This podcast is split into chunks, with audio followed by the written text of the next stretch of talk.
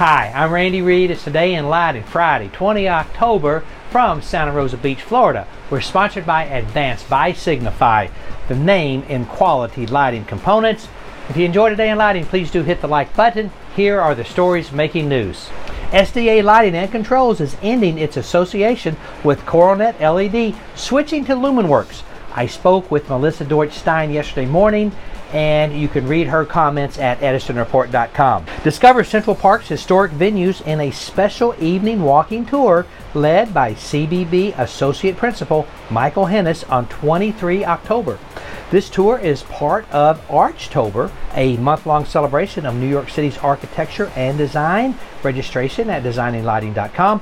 Join the DLF for an evening at the AKA NoMad Hotel. Studio Atomic worked closely with the Lasoni team to create a cohesive ambience using diffused light and well-placed accents throughout the hotel's various amenities. Jack O'Hanlon shares insights into the changing world of lighting representation. Drawing from his extensive experience, he stresses the need for robust lighting design software to meet the industry's increasing demands. Acclaim Lighting has introduced Acclaim Lighting Europe BV a company based in the Netherlands focused on accommodating European design preferences. Green Creative has launched an updated series of refined par lamps. The series includes various sizes, finishes, beam angles, and color temperatures, offering options for a wide range of application. Details at edisonreport.com.